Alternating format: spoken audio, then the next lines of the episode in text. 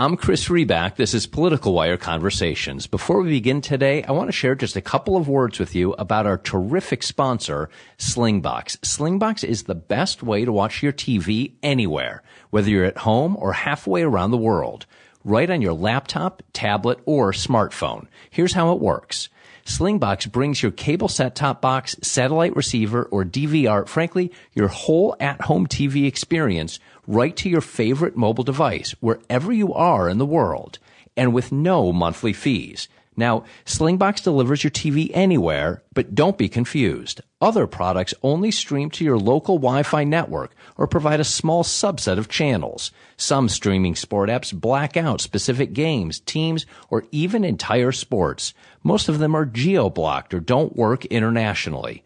Only Slingbox delivers your live TV channels and your recorded shows right to your smartphone, tablet, or laptop, whether you're in the backyard, at your buddy's house, or on the road.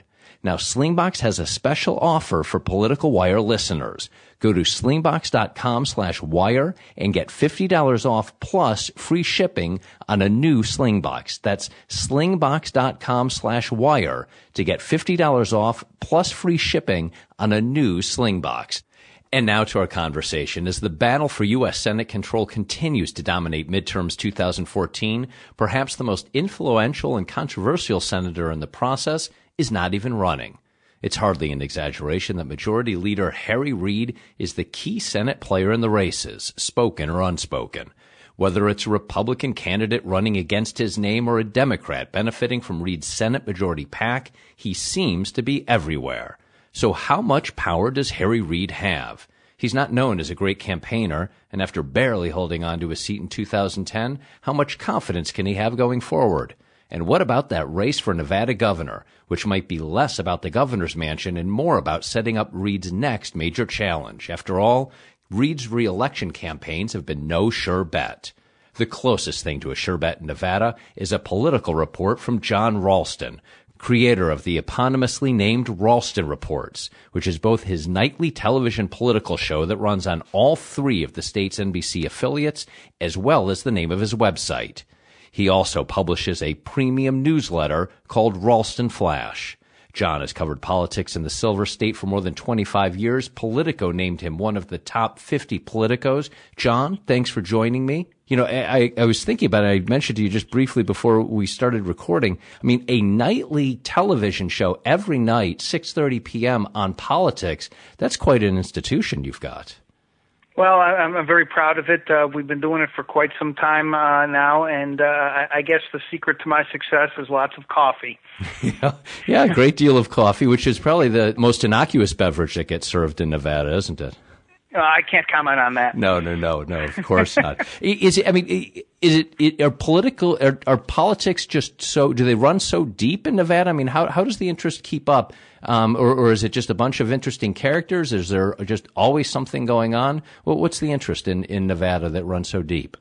Uh, it really is a fascinating place to cover politics. I, I've been doing it here since 1986, and uh, I just immediately fell in love with it. I, I didn't think I'd be in Nevada as long as I've been in Nevada, but uh, it, it's it, it, there's a certain sameness to a lot of jobs, uh, and I feel badly for those people because I wake up every day not knowing what's going to happen in this uh, crazy state in w- which I live, and even in an off year like this, uh, uh, w- w- where the, there isn't really a top of the ticket race that, that, that to engage people's interest. The U.S. Senate or presidential race and even the governor's race is a walkover. There's still some stuff going on. It's just uh, uh, it, it excites me still after all these years. And that's not a comment at all on on your own personal sanity, of course. Uh, I, I I think the people will have to judge that for themselves, but I but I would but I would acknowledge that my personal sanity was left behind a long time ago. okay. Well, I, I have no one else making such comments, so I can do nothing except disbelieve you uh, and and move things to another Nevada citizen who many feel might not be so sane. They would be on the Republican side, and and many others feel is perfectly sane. They would be on the Democratic side, and that's Harry Reid. Um, he's done pretty well for being uh, a not so great candidate and campaigner, hasn't he?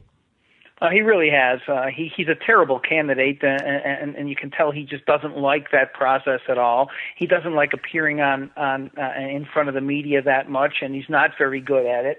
And I think his staff cringes every time he goes before uh, uh, the cameras or even just reporters. Uh, uh, I always envision them hunched over their their uh, uh, smartphones or Blackberries, ready to send out uh, something to one of their colleagues, and you're not going to believe what we have to explain now. Uh, uh, but Harry Reid also is. Uh, uh, people love to use the cliche of him being a boxer uh, in, in in his early days, and that you can never knock him out. That he keeps getting up, but uh, uh it actually is true. He he is relentless. He is ruthless.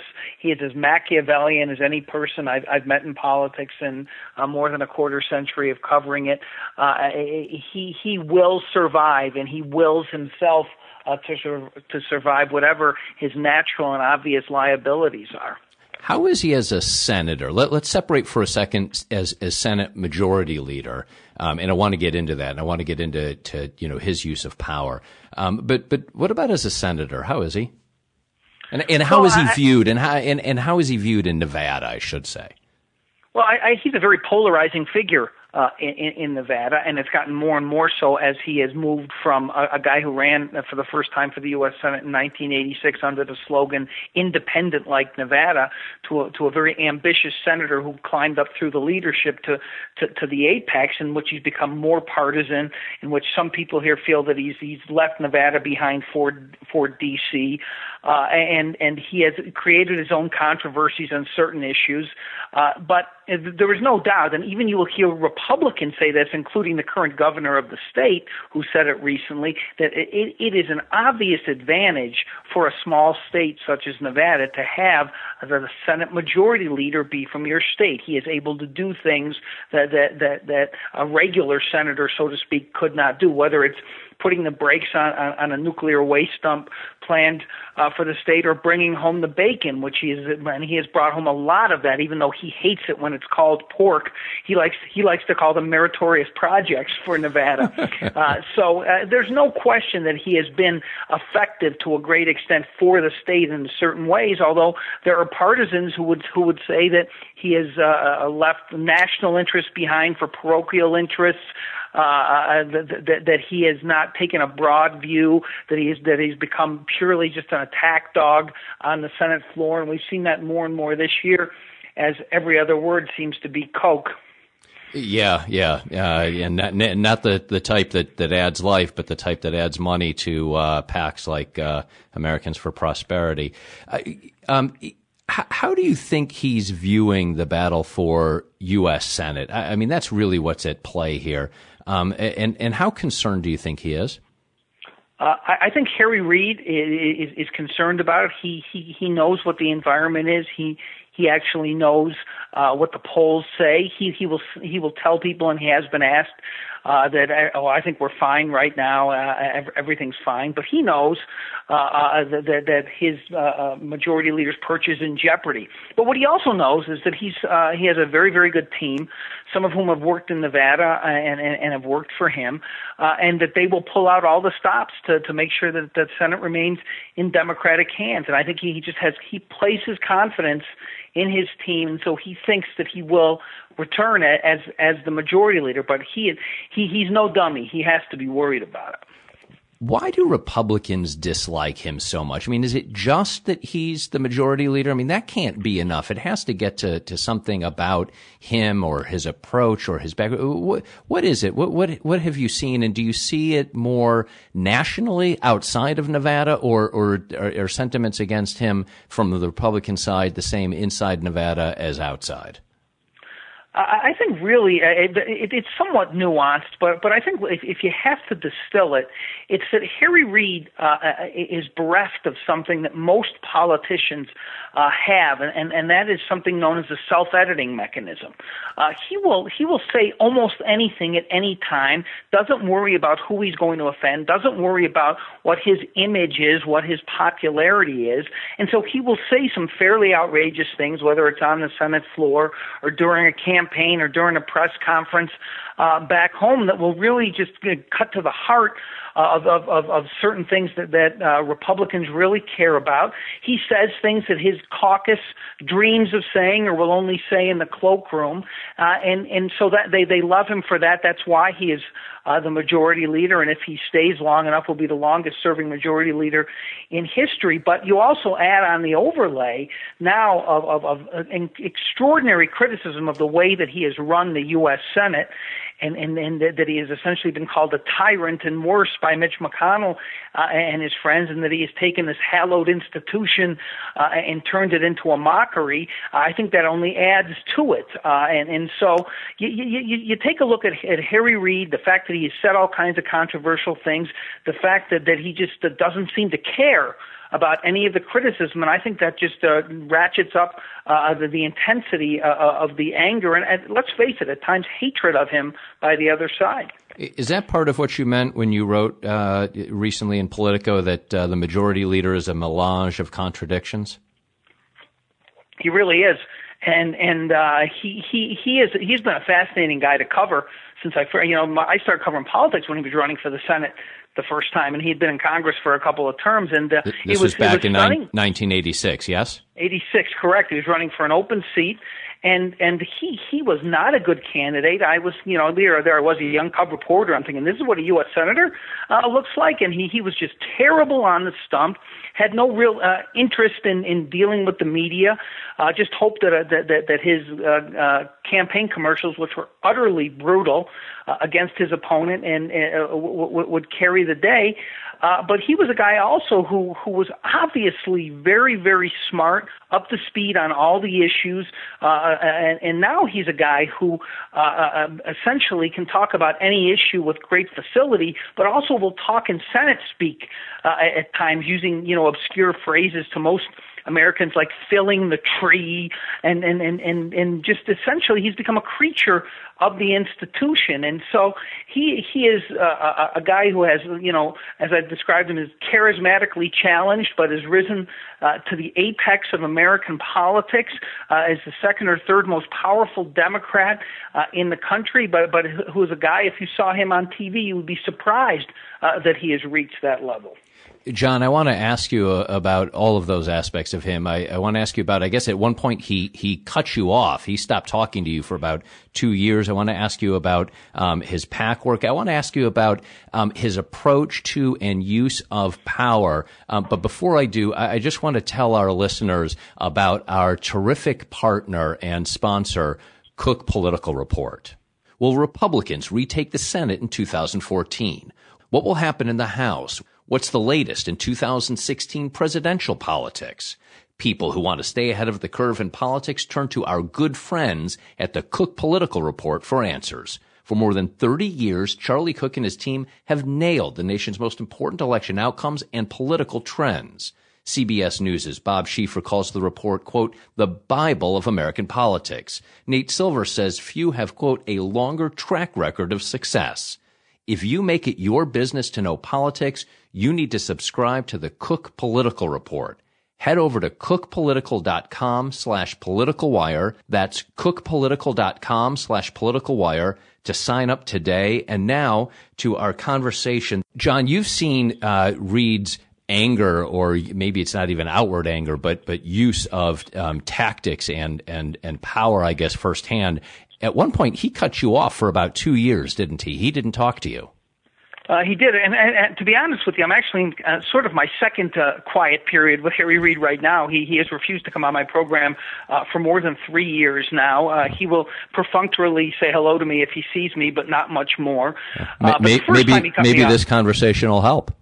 Yeah, I doubt that. um, uh, and, and I'll tell you why I doubt it. Because both times that, that he has cut me off has had nothing to do, uh, essentially, with my coverage of what he does as a senator, but is much more personally based. The first time was when I discovered that he was taking all kinds of honoraria from from uh, special interest groups, and and uh, I, I was going to write a column about it. This would have been back in the early 1990s, I believe. And he called me and, and urged me not to write the column, saying that he needed the money for for for his wife's medical condition, uh, which which essentially was utter nonsense because he was already a millionaire and could have sold a piece of land.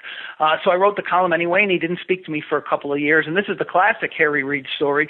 After he'd cut me off for a couple of years, he had his secretary call me and said the senator would like to see you. And, and I went in to see him, and he said, uh, "Jon, I've decided to talk to you again." And I looked at him and said, Senator, you may have noticed that for the past two years I continued to write about you. So who do you think lost in this deal?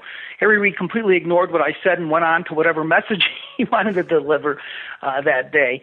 Uh, the current uh, uh, cutoff is be, is not because of anything that I've done uh, he think he's he's told people to him uh, in my column because I've written about how he's tried to help his family in a variety of ways, and so like most politicians, uh, uh, he he sees that as a personal attack, even though the stories were about him calling a local city council to try to get his son appointed city attorney or uh, funneling uh, thirty thousand dollars plus in campaign funds to his granddaughter to buy jewelry, which was a more recent story. He say he says that's attacking his family, and so he won't talk to me.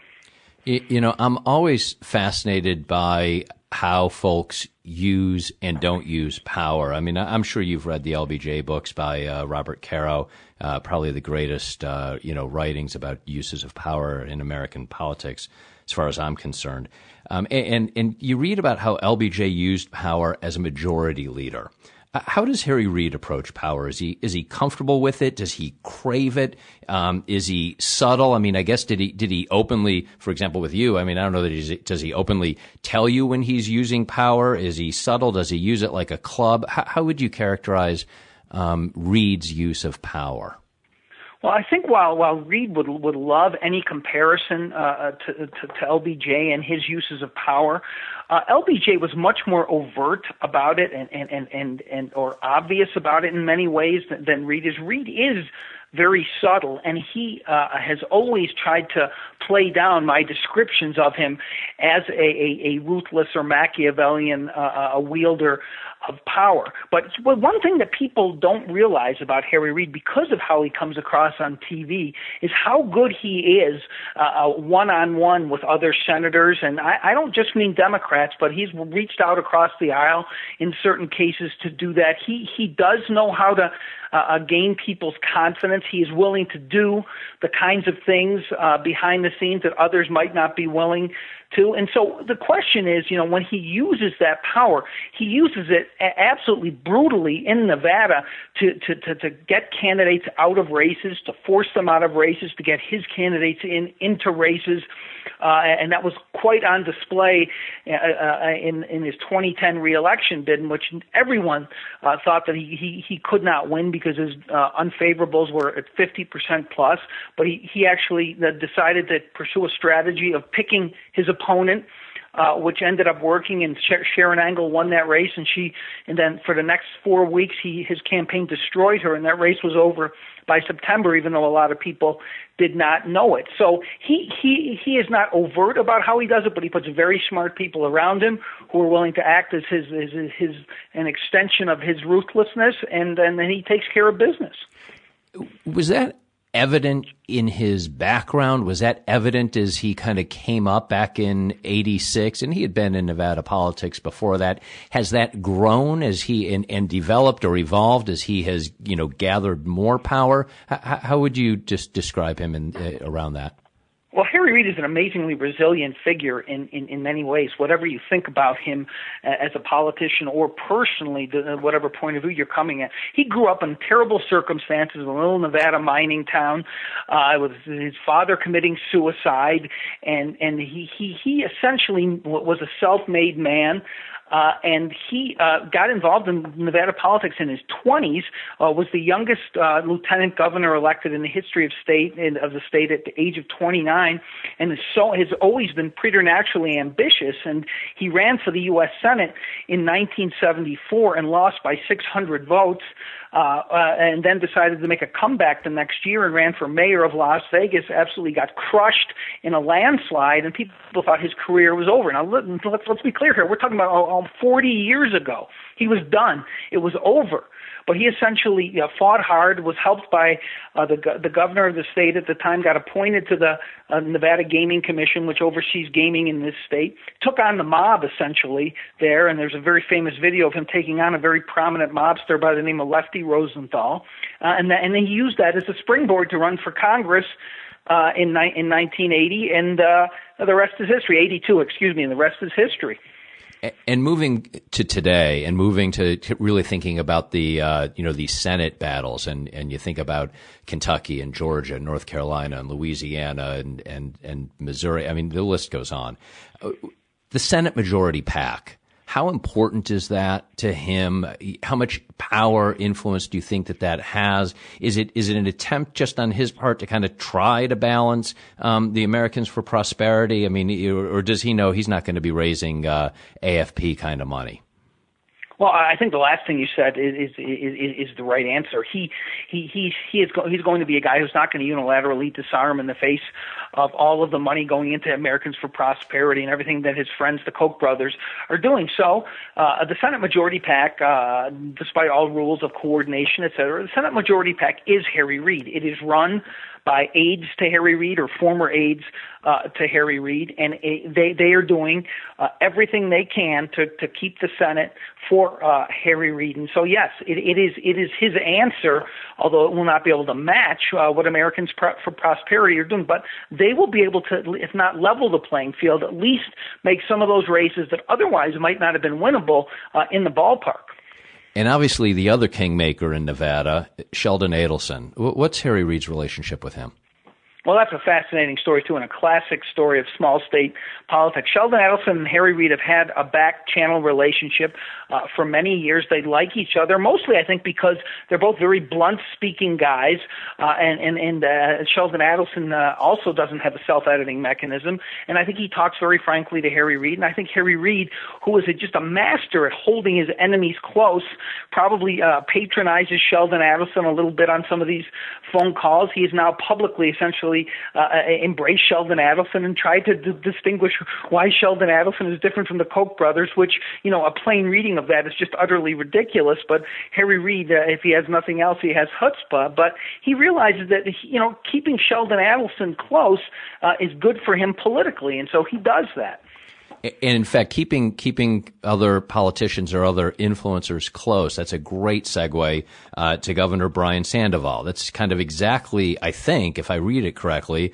what Reid tried to do with Sandoval back about 10 years ago when he recommended to President George W. Bush that Sandoval get nominated for the federal bench that worked. Now Sandoval is governor, and and he may be maybe running against him in 2016. Tell me about the relationship with the governor Brian Sandoval and and you know the governor's race this fall, which I take it is not going to be much of a race at all. And and do you expect is is there a battle royale shaping up in 2016 for that Senate seat? Well, let me let me start at the beginning where you where, where you did when when Harry Reid uh, nominated and and, and Brian, Brian Sandoval for a federal judicial spot, and and this was just as Sandoval was showing that he was a real rising star in Nevada politics, and it was widely seen as a move by Reid to take him out of the political game forever. After all, federal judgeships are lifetime appointments, and uh, uh as only could happen in Nevada politics, I, I, have to believe Sandoval uh, uh, gets talked off of the bench, and who does he run against for governor? First, the incumbent, uh, who the Republican Party knew was a disaster and would lose, a guy by the name of Jim Gibbons. But who does he face in the general election? A guy named Rory Reid, who happens to be the eldest son of Harry Reid, the same time that Harry Reid is on the ballot. And Harry Reid actually tried to tried to talk his son out of running. Uh, because it was not, he didn't think it would be good to have two Reids on the ballot at the same time. Rory Reid ran anyway and got crushed uh, by Sandoval, who now, after despite what Harry Reid did in 2005, now is seen as the greatest threat to Harry Reid should that race materialize in 2016. So will it materialize? Uh, I guess the short answer to that is I hope so, um, because I think it will be great to cover. Yeah, you've got but, you've got a nightly show to fill.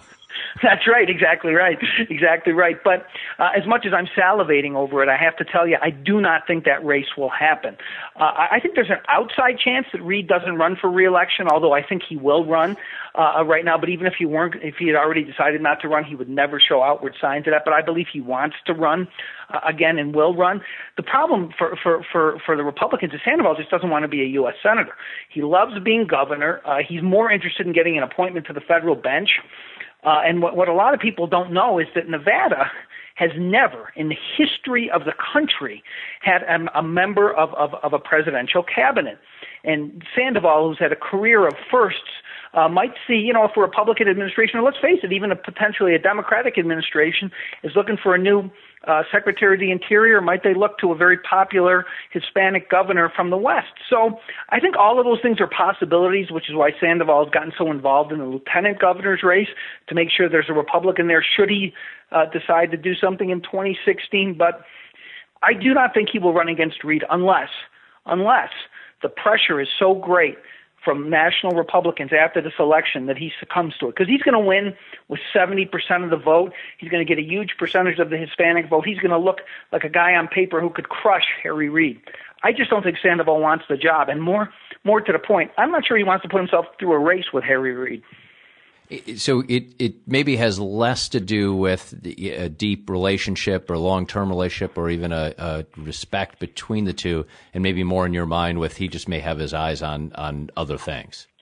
I, I think that's true. And, and while I think they do respect each other and they both said nice things about uh, each other, I think Sandoval because he actually means them and Reid because he wants to keep Sandoval close.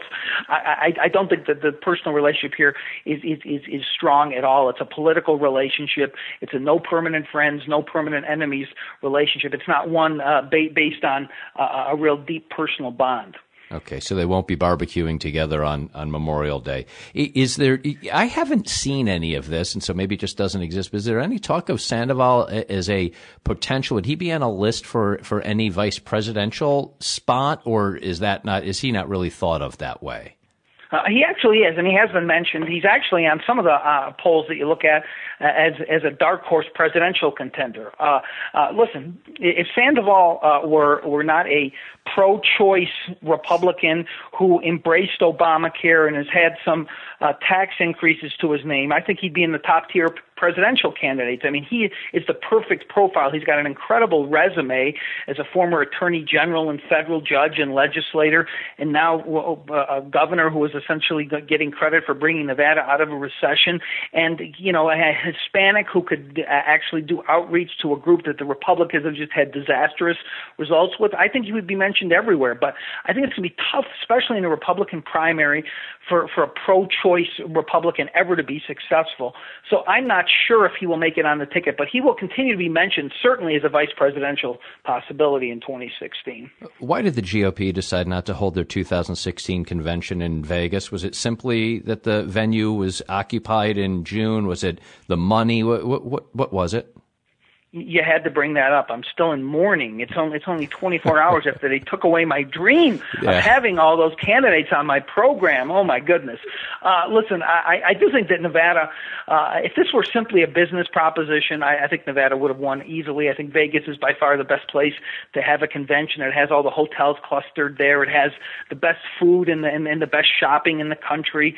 Uh, you can talk about the social conservatives. You can talk about the image problem, but the real problem is is, is is is that we this is so ironic too, isn't it? We're the greatest convention city in the country, maybe the world, and we don't have a proper venue that's available for that for for the convention. The RNC wants to move it up to June. They want to get their nominee out early. Our convention facilities are all booked up already. Then and they, and, and, and there's no great uh, uh energy behind uh, trying to change that because they make a lot of money from from the actual from actual real real conventions. And the fact is is that you mentioned Sheldon Adelson. Uh, they didn't they didn't have enough uh, commitment of upfront money that the RNC was demanding, and Adelson was unwilling to put in more than his share. He could he have put up all that money? Yeah, he could have, but he was unwilling to do it. And, and, Jon, just to close out, I mean, you kind of alluded to your own personal journey earlier in the conversation. I mean, you, you grew up in, in Buffalo. You arrived in Vegas in, in 84. Um, you started as the night police reporter. Um, not a lot of English majors from Cornell start their working careers as night police reporters. You, you couldn't find a nice teaching job at a New England prep school? Yeah, that's that's where I thought I might be going, and I, actually thought it's, it's funny you mentioned. I thought at one time I was an English major at Cornell. I did think about going for a PhD uh, path in, in English, and so I asked a couple of my English professors about that, and they told me, "Why would you want to do that?" So they're telling me uh, not to. And I'd always been interested in journalism. Uh, actually, I was a sports writer at at Cornell. I was the assistant sports editor of the paper there. I thought I was going to become a sports writer. My idol was Red Smith, the legendary columnist of the New York Times, and sure. I, I just, you know, I went to Michigan for graduate school in journalism, and I fell in love with news. And uh, uh, it was an entry level job uh, open in Vegas, and I said, you know what? I don't know much about Vegas. I'd been there once on a trip with some buddies from college, but you know what? I'll go there for a couple of years, cut my teeth there, and, and I'll come back to the East Coast, maybe end up at the New York Times or the Washington Post. And uh, opportunity kept knocking here, and uh, I've never had one regret about not leaving. And and uh, just finally, I, I really want to address a, a, rumor that's out there. And you said that you went out to, to Vegas, you know, with some college buddies, and, and it really, you know, I, I just want to get to the bottom of this because I've I've heard it a lot, and, and I'm hoping that there's no better source than you to uh, confirm or deny. You you you good with this? I am. Okay. Uh, so is it true? Whatever happens in Vegas stays in Vegas. Never. it's not true. Does it, it does it end up true. on the Ralston report? It, it, it, can end up there, and who knows where it goes from there.